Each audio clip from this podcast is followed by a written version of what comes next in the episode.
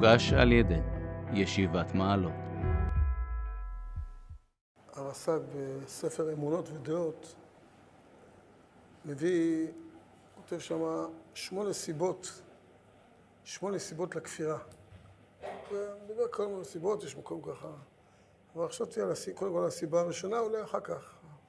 להמשיך גם בסיבות אחרות, בהזדמנויות נוספות, אבל שנתרכז היום בסיבה הראשונה. נקרא את לשונו, את לשונו ואחר כך ננסה להבין את הדברים. מה שנראה לי על עיקר הסיבות אשר עיכבו את מי שכפר וכיחש מלהאמין באותות ובמופתים ומלעיין באמונות. יש כופר ולא מוכן להתבונן ולעיין בדברים. ונראו לי מהם שמונה סיבות. תחילתן, סיבה ראשונה, כובד הטורח על בני אדם בטבעם, כאשר ירגיש הטבע בדבר שהוטל עליו, מזקיקו להתאמץ ולהתחזק בהוכחות ולנהוג על פיו, אז יברח ויתנהג מכך, ויתרחק מכך. מסיבה זאת תמצא הרבה מבני אדם אומרים האמת כבדה, האמת מרה, האמת המרה מה שנקרא, ושהם רוצים את החופש ובורחים אליו. ועליהם הכתוב אומר רחקו מעל השם, לנו היא ניתנה הארץ למורשה. ואין השכלים הללו מבררים לעצמם שאם ישמעו לטבע בבריחתו מן העשייה והיגיעה, יישארו רעבים וחסרי כל בהיעדר התבואות והמשכנות. כן, אומר הרס"ג שהנקודה, הסיבה הראשונה, תחילתן, כן, הסיבה העיקרית בעצם הראשונה, היא האמת המרה, האמת הכבדה. דהיינו שאנשים לא טוב להם עם הכבדות הזאת שהאמת לכאורה אה, דורשת. יש מקום להתבונן, מה, מה הנקודה בזה, להבין גם איך ברא הקדוש ברוך הוא את עולמו ולמה זה כך. מאיפה בא ביטוי כזה, האמת המרה, כאילו שהאמת היא דבר מר. באמת אה, מדהים, לכאורה, מה לנו יותר מתוק מהאמת? מה יכול להיות יותר מתוק מהאמת? ובכל זאת האמת מרה, האמת כבדה. נדמה שקודם כל זה, זה באמת אה, מציאות שאפשר להגיד שאנחנו קצת מכירים אותה. הרבה חושבים שזה משהו ששייך לעולם הפוסט-מודרני או המודרני, רואים שכבר הרס"ג אה, מדבר על זה, שאנשים בורחים, בורחים מאחריות. בורחים מאחריות ובעצם טוב להם עם האמירה שאין אמת, כל אחד עם האמת שלו. הביטוי הזה, שכל אחד עם האמת שלו, ביטוי שמאוד טוב לאנשים, ובעצם זה מאפשר להם לברוח עוד יותר, שמדברים נגד, אפילו נגד האמת, נגד אה, איזשהם אידיאלים ואיזושהי אמת. העולם, הכל נובע מזה במציאות שלנו, אבל רואים שכבר הרס"ג דיבר על זה, במציאות שלנו זה התלבש על מלחמות העולם, לא, שתי מלחמות עולם. ראינו מה זה שכל אחד חושב שלו את האמת שלו והוא יוצא להילחם עליה ומיליוני אנשים נהרגים על איזושהי אמת שכל אחד בא עם האמת שלו וזה גרם לעולם, זה, על זה התלבש התהליך הזה של בעצם אין אמת, תעזבו אין אמת, אין אידיאלים, הפכו להיות מילים, מילים גסות המילים האלה של אמת ואידיאלים כי ראינו למה זה הוביל, ראינו את לאן, זה, לאן הדבר הזה הוביל. ו, וזה גורם באמת שאנשים, זה מאפשר, אז במקום לעשות בירור איך באמת מבררים, איך באמת נמנעים מ, מלהגיע לכאלה מצבים של מלחמות, איך האמת והאידיאלים לא יובילו אותנו למצבים כאלה. במקום זה מתנערים, אין אמת, אין אמת ואין... וממילא, עכשיו, כמובן שכל דבר כזה היצר הרע מתלבש, ובעצם מורידים את כל האחריות, אין, אין אמת, אז ממילא אין, אין אחריות, אין איזושהי דרך מסוימת בחיים, וממילא הכל בסדר. שמגיע בסופו של דבר שאדם עושה את הכל בשביל עצמו, הכל לוקח לעצמו, ו... והוא לא מגיע אפילו לברר את האמת. זה מה שקורה בעולם שלנו, אבל אנחנו רואים שכבר הס"ג דיבר על זה. והדבר הראשון שהוא אומר, אנשים אומרים, האמת מרה, האמת כבדה, ובורחים אל החופש. כן? זה ביטוי שהיינו כותבים אותו היום, והרס"ג כותב אותו לפני, לפני כמה דקות, כן, כותב הרס"ג את, את האמירה הזאת, ש, שזו הסיבה שאנשים כופרים ונמנעים מלעיין, זה לא רק, הוא לא אומר סתם כופרים, נמנעים מלעיין באמונות, נמנעים באמת מלהתבונן, כי מבינים שההתבוננות היא מחייבת. ברגע שאני אתבונן, זה מחייב אותי, ברגע שאני אגיע לאיזושהי אמת, זה יחייב אותי לשנות את אורח החיים, לעשות דברים, לחשוד דברים, לעשות דברים, להימנע מדברים, ולכן אנשים מעדיפים שלא לא להגיע לזה. אז, אז רואים, זה מתלבש, כל דור זה מתלבש באיזושהי צורה אחרת, אבל בסופו של דבר זה אותו עיקרון של בריחה אה, מאחריות. והמקום להתבונן, למה ברא הקדוש ברוך הוא, יש כאן שתי נקודות, התבוננות ראשונה זה למה ברא הקדוש ברוך הוא את האדם כך, את העולם כך, והנקודה השנייה לנסות להבין איך אנחנו ניגשים לזה, איך פותרים בעצמנו את הבעיה, מה זה מלמד אותנו על עצמנו ולמה אנחנו אמורים להגיע. נראה בצורה פשוטה שהבריאה הזאת, שזה בעצם עיקר עניינו של העולם, שהאדם יצטרך לעמול ולהתייגע כדי להגיע, לא רק באמת, הרס"ג אומר, הסיום של הרס"ג, המשפטים האחרונים, שאם אדם, אין השכלים הללו, אומרים לעצמם שאם ישמעו לטבע בבריאתו מן העשייה והיגיעה, יישארו רעבים וחסרי כל מהדר התבואות והמשכנות. כלומר, העולם בנוי כאן לא רק ב, ב, ביגיעה על האמת. אנחנו רואים שהקדוש ברוך הוא ברא האדם לעמל יולד.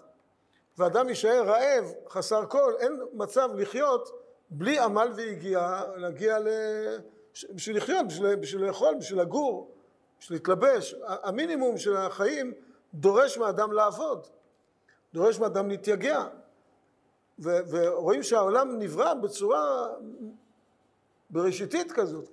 גם כבר האדם הראשון, אפילו האדם הראשון בגן עדן, נאמר לעובדה ולשומרה. שהוא בא לגן עדן, גם שם היה צריך לעבוד. בין אם דרשה של חז"ל, מצוות תעשה או לא תעשה, או בין אם זה כפשוטו, אבל ודאי שהוא, גם האדם הראשון בגן עדן, שהכל לפניו, היה צריך לעבוד. אדם לעמל יולד, זה, זה מובנה גם באדם עצמו, בלי שאדם יעבוד, אז, אז, אז אין חיים, אין חיים אמיתיים. אני מדי פעם מספר, לא יודע אם לאחרונה סיפרתי, אבל מדי פעם מספר שהיה פעם לנו בגולן, זו נקודה שעוד מדגישה מאוד את הנקודה הזאת. אה, כשהייתי ברמת הגולן, היה שם, הייתה, הייתה שמירה, שמרנו בגולן, ולפני כן היו מחבלים, כל מיני סיפורים, ולכן הייתה שמירה ככה מאוד רצינית, כולל בשבתות. היה שם ג'יפ שמירה, הג'יפ היה בנוי בצורה כזאת שלא היה שום דבר, כלומר, לא אורות של ברקס, שום, הכל אתה יושב, הגז, כבר מונה בערב שבת, הכל מוכן, רק דבר אחד, להחלפת השמירה, כדי להחליף שומרים, כל כמה שעות שמחליפים את השבת זה פחות שעות קצת, כל זמן שמחליפים שומרים, אתה צריך להעביר לניוטרל, כי עם רכב, כן, זה אז לא רכב אוטומטי, אתם יודעים שפעם היה דבר כזה רכב לא אוטומטי, אז, אז מעבירים לניוטרל, ואחר כך השומר החדש, לא, כפשוטו, כן, השוער החדש, הוא מעביר, משלב להילוך ונוסע. כי הוא צריך, למה, למה זה? כי הוא צריך אה, להחליף את השומר, הוא צריך להעיר את השומר, עובר לניוטרל, הולך להעיר את השומר, השומר מגיע, משלב להילוך ונוסע. והתלבטנו, רבני הגולן התלבטו, האם זה, יש בזה איסור שבת או לא, כלומר, לא לוחצים על הגז, הגז כבר לחוץ מראש, הכל, אתה רק משלב להילוך. האם זה חילול שבת או לא? התלבטנו. פנינו למכון צומת, הרב ישראל רוזן, זכר צדיק לברכה. אה, פנינו, התקשרנו אליו, התקשרתי אליו, וביקשתי שיבואו, מכון צומת, תבואו לנו. אז הוא שלח אלינו לגולן את המומחה, מומחה עולמי לרכב, בזמננו הכירו אותו מי שקצת שמע על הדבר הזה, האדמו"ר רב ג'ו, ג'ו קריידן קראו לו. היה באיזה אחד הקיבוצים, נדמה לי רמת השרון, משהו אחד הקיבוצים, אבל היה מומחה לרכב עולמי, ושהוא הביא, הגיע לגולן, ואז ישבו הרבנים, האדמו"ר רב ג'ו, אתם מבינים שהוא לא היה לא בלבוש של רבנים ולא בצורה של רבנים, והוא מדבר, ושאלו אותו, את השאלות, אבל לפני כן, לפני שהוא הגיע, הוא הגיע אלינו, אז הוא הגיע אליי הביתה, ובדרך נסענו, ואז הוא אמר לי, גם כבר בדרך, אחר כך זה הגיע גם בזה, בדרך הוא אמר לי, לא יודע באיזה הקשר זה היה, שהוא סיפר, סתם, כל מה שהוא דיבר זה היה על רכב, על נסיעות. אז הוא אמר לי שהוא ברמזור אדום, הוא מכבה את המנוע, כשהרמזור מתחלף הוא מניע מחדש. ואז הוא ככה בהתלהבות הוא אמר, אין דבר יותר מזיק לרכב שהמנוע המנוע עובד והוא בניוטרל. אין מצב יותר גרוע לרכב. הוא אומר, הקיבוצניקים, הקיבוצניק בעצמו, הולכים לחדר אוכל, משאירים את הטרקטור מונע, הולכים לאכול, חוזרים, זה הרס הרכב, זה, הרכב בנוי לשילוב מהלך, בנוי לנסוע, אין יותר, זה הגולות דופקות את הדפנות, אתה יודע, הוא הסביר ככה כל מיני דברים מה קורה. אחר כך כשהוא הגיע והיה לדון בדבר עצמו, שוב חזר על עצמו. כי משאירים את זה בניוטרל, את הרכב, הולכים להעיר את השומר, ואז הוא לא יכול היה לשמוע את זה. אין דבר יותר מזיק, זה הדבר הכי גרוע. וראיתי ככה בהתלהבות כזאת שהוא דיבר, וישר קניתי מזה ממש הדרכה מוסרית מאוד גדולה, שאין דבר כזה שהמנוע עובד ואתה בניוטרל. עכשיו אצל האדם המנוע עובד כל הזמן.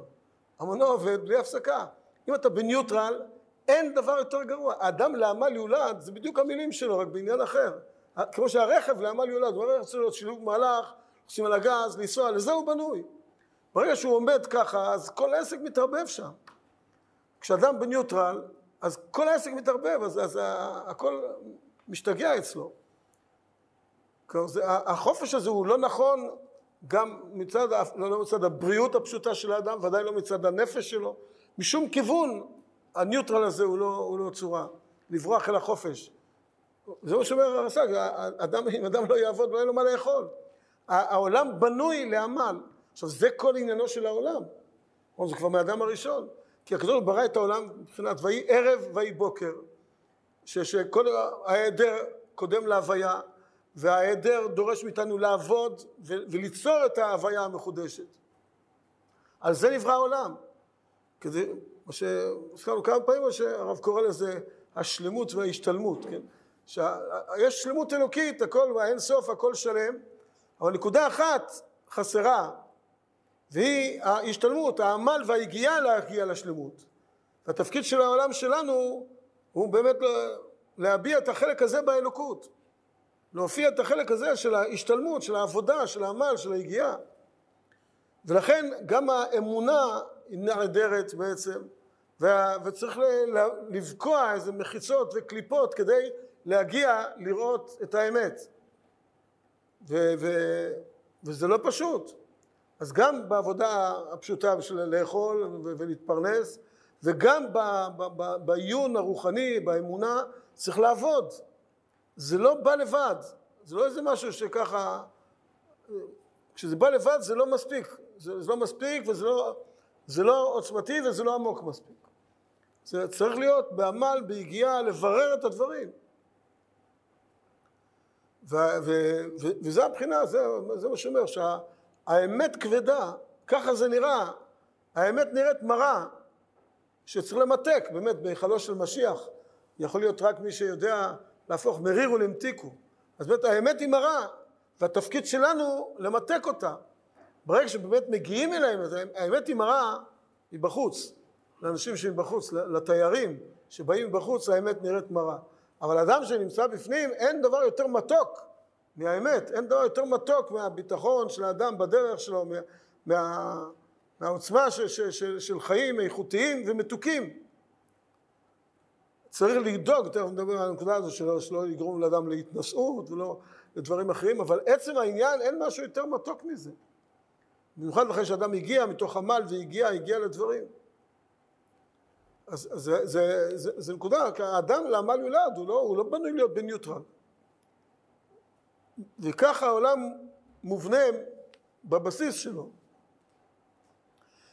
נקודה אחת היא, מאוד חשובה בעניין הזה, גם כדי להגיע לאמונה וגם כדי בסופו של דבר לקבל את כל עוצמות החיים כשאנחנו, כשאדם חי בעזרת השם בצורה הנכונה. וזה מצורף לנקודה הזאת גם של ענווה, על זה הרס"ג כבר לא מדבר אבל זה על גבי דברי הרס"ג העיון דורש גם, כי זה חלק ממש מובנה בעניין, שהעיון דורש ענווה. כי הגאווה של האדם היא בעצם אומרת לו, בצורה פשוטה אומרת הגאווה שאני צריך הכל להבין, אני צריך הכל שייכנס לי לקופסה, והגאווה בעצם היא מהווה בחינה של מחסום, מחסום בפני האמת של האדם. זה בעצם חוסם, זה קליפה בפני האמת. כי הכל צריך להיכנס לך לקופסה הקטנה שלך, וכל דבר אתה מחשב עם ה... בצורה שכלית, וזה מהווה מחסום. אני מזכיר את הנקודה, הדבר דומה, האמונה, זה, זה פסוק, תכף נראה זה פסוק מפורש, אבל זה דומה לאור ולחושך. השכל דומה לאור, ואת האור איזה דבר נפלא, אתה רואה את הכל מסודר. באמת, האור הוא הדבר הכי נפלא שיש, שהוא מסדר לך את העולם. כמו שאומרים חז"ל, שנר, נר ביתו משום שלום בית. תזנח משלום נפשי, זה נר של שבת. שהנר, הנר, הנר עושה שלום, כי הוא מסדר את כל הדברים, הכל נראה לה, אתה רואה כל דבר במקומו, כל, עושה שלום בין כל הדברים, בין כל הכוחות שקיימים. ברגע שחושך, אז כל דבר הצלחת מראה כי האויב הכי גדול שלך. כשיש אור, זה הדבר הכי כיף שיש לך. אז, אז, ה, אז ה, האור הוא, הוא דבר נפלא, אבל דבר אחד בכל זאת, האור הוא חוסם. כשיש אור, אנחנו לא רואים את הכוכבים. לא רואים, לא רואים את, ה, את מרחבי האינסוף. יש כוכבים במרחק של אלפי שנות אור. אלפי שנות אור, פעם בביקור פלנטרי ברמת אביב, ככה לימדו אותנו כוכבים. היה שם כוכב, יצא חץ ככה העיר על כוכב, ובת קול הכריזה שם שהכוכב הזה הוא שלושת אלפים שנות אור מכדור הארץ. כוכב ככה, אתה רואה אותו יושב רגל על רגל, אתם יודעים מה זה שלושת אלפים שנות אור? שנייה אחת של אור, שנייה אחת, שנייה, לא, לא דקה, שנייה של אור זה שלוש מאות אלף קילומטר. על הקופסה שלי זה כבר גדול, אתם קולטים את זה. דקה של אור גם אתם כבר לא קולטים. דקה של אור, תכפילו, זה, זה דבר בלתי נתפס בכלל. דקה, שעה, כבר אין מה לדבר, שלושת אלפים שנות אור, אני לא רוצה להתחיל שעה, שעתיים, צריך עד שלושת אלפים, זה השעה, לא מרשה לנו, אבל רק תדמיינו לכם מה זה אומר שלושת אלפים שנות אור. זה מרחבים אדירים. את זה אנחנו רואים רק בלילה. ביום לא יכולים לראות את זה. זה בעצם, זה, זה אין סוף. מבחינתי זה יותר מזה, הכוזרי כבר מעיר על זה. להגיד מספר, שלושת אלפים שנות אור, זה הרבה יותר מלהגיד אין סוף, למרות שאין סוף הוא ודאי הרבה יותר, אבל אין סוף זה מושג, אה, אין סוף. כשאתה אומר שלושת אלפים שנות אור, שמודדים את זה, זה, זה, זה באמת נשמע משהו דמיוני לחלוטין. סתם, כל, כל כדור הארץ, כל כדור הארץ הוא לא גרגיר על שפת הים, מבחינת הפרופורציות. ונשיא ארה"ב, שישנה, אם יהיה לו כוח, לשנות קצת בעולם, יהפוך את העולם וישנה אותו, זה בערך כמו להזיז גרגיר על שפת הים מילימטר אחד. זה כל השינויים, כל כדור הארץ ישתנה, זה להזיז גרגיר אחד על שפת הים. זה תמיד אני אומר לאנשים שעושים לדייטים, איך אני יכול להחליט, וזה עכשיו לכל החיים, החלטה כזאת, כזאת. מה כל החיים? כל החיים זה לא גרגיר על שפת הים. מה זה החיים? תהיה רגוע, אתה, אתה יכול להיות רגוע. כל מה שיקרה, בצורה הכי יקרה, זה גרגיר על שפת הים. לפעמים אתה רואה לבן אדם, אתה רואה בן אדם מתייחס לעסק בקלות ראש, אתה אומר, תשמע, זה לא פשוט, כל החיים אתה צריך להחליט, יש לך כל החיים עומדים לפניך. תלוי מי מדברים, אבל, אבל זה, זה שני הדברים נכונים, כן, שני, שתי ההסתכלויות נכונות. על כל פנים רק, רק להבין את כל הדבר הזה, האור חוסם, לא רואים, לא רואים את, את הכוכבים באור. זה בדיוק השכל. השכל הוא הדבר הכי נפלא שיש, מסדר לך את כל הדברים, אתה מבין כל דבר. אבל לפעמים צריכים לכבות קצת את השכל כדי להגיע למרחבי האינסוף. ועל זה אומר הכתוב, ואמונתך בלילות. האמונה היא בלילה, כשיש חושך אתה נתקל עם האינסוף, כשיש אור אתה... אז השכל והאור הם גם מחסומים, שצריך מאוד להבין את זה, אם, אם מבינים את זה ויודעים את גבול הגזרה של השכל, אז הוא הכלי הכי טוב שיש בעולם, אין מה לדבר, זה הדבר הכי עליון שיש באדם. בתנאי שיודעים את גבולות הגזרה, אם לא מבינים את גבולות הגזרה, זה המחסום הכי גדול שיש. זה המחסום הכי גדול שיש לאדם. וידיעת גבולות הגזרה של השכל, זה אין, אין משהו יותר חשוב מזה. וזה רוצה להוסיף פה על הדברים, מה על דברים של הרס"ג, שלהגיע אל האמת ובאמת לקבל את המתיקות של האמת, צריכים בשביל זה ענווה. אני למדתי את זה, מורי ורבי בעניין הזה, לא, לא ראיתי אותו אף פעם, רק קראתי איזה משהו שהוא כתב, הפרופסור משה קשדן, לא יודע אם שמעתם, הזכרתי אותו מדי פעם, אני נזכר בו.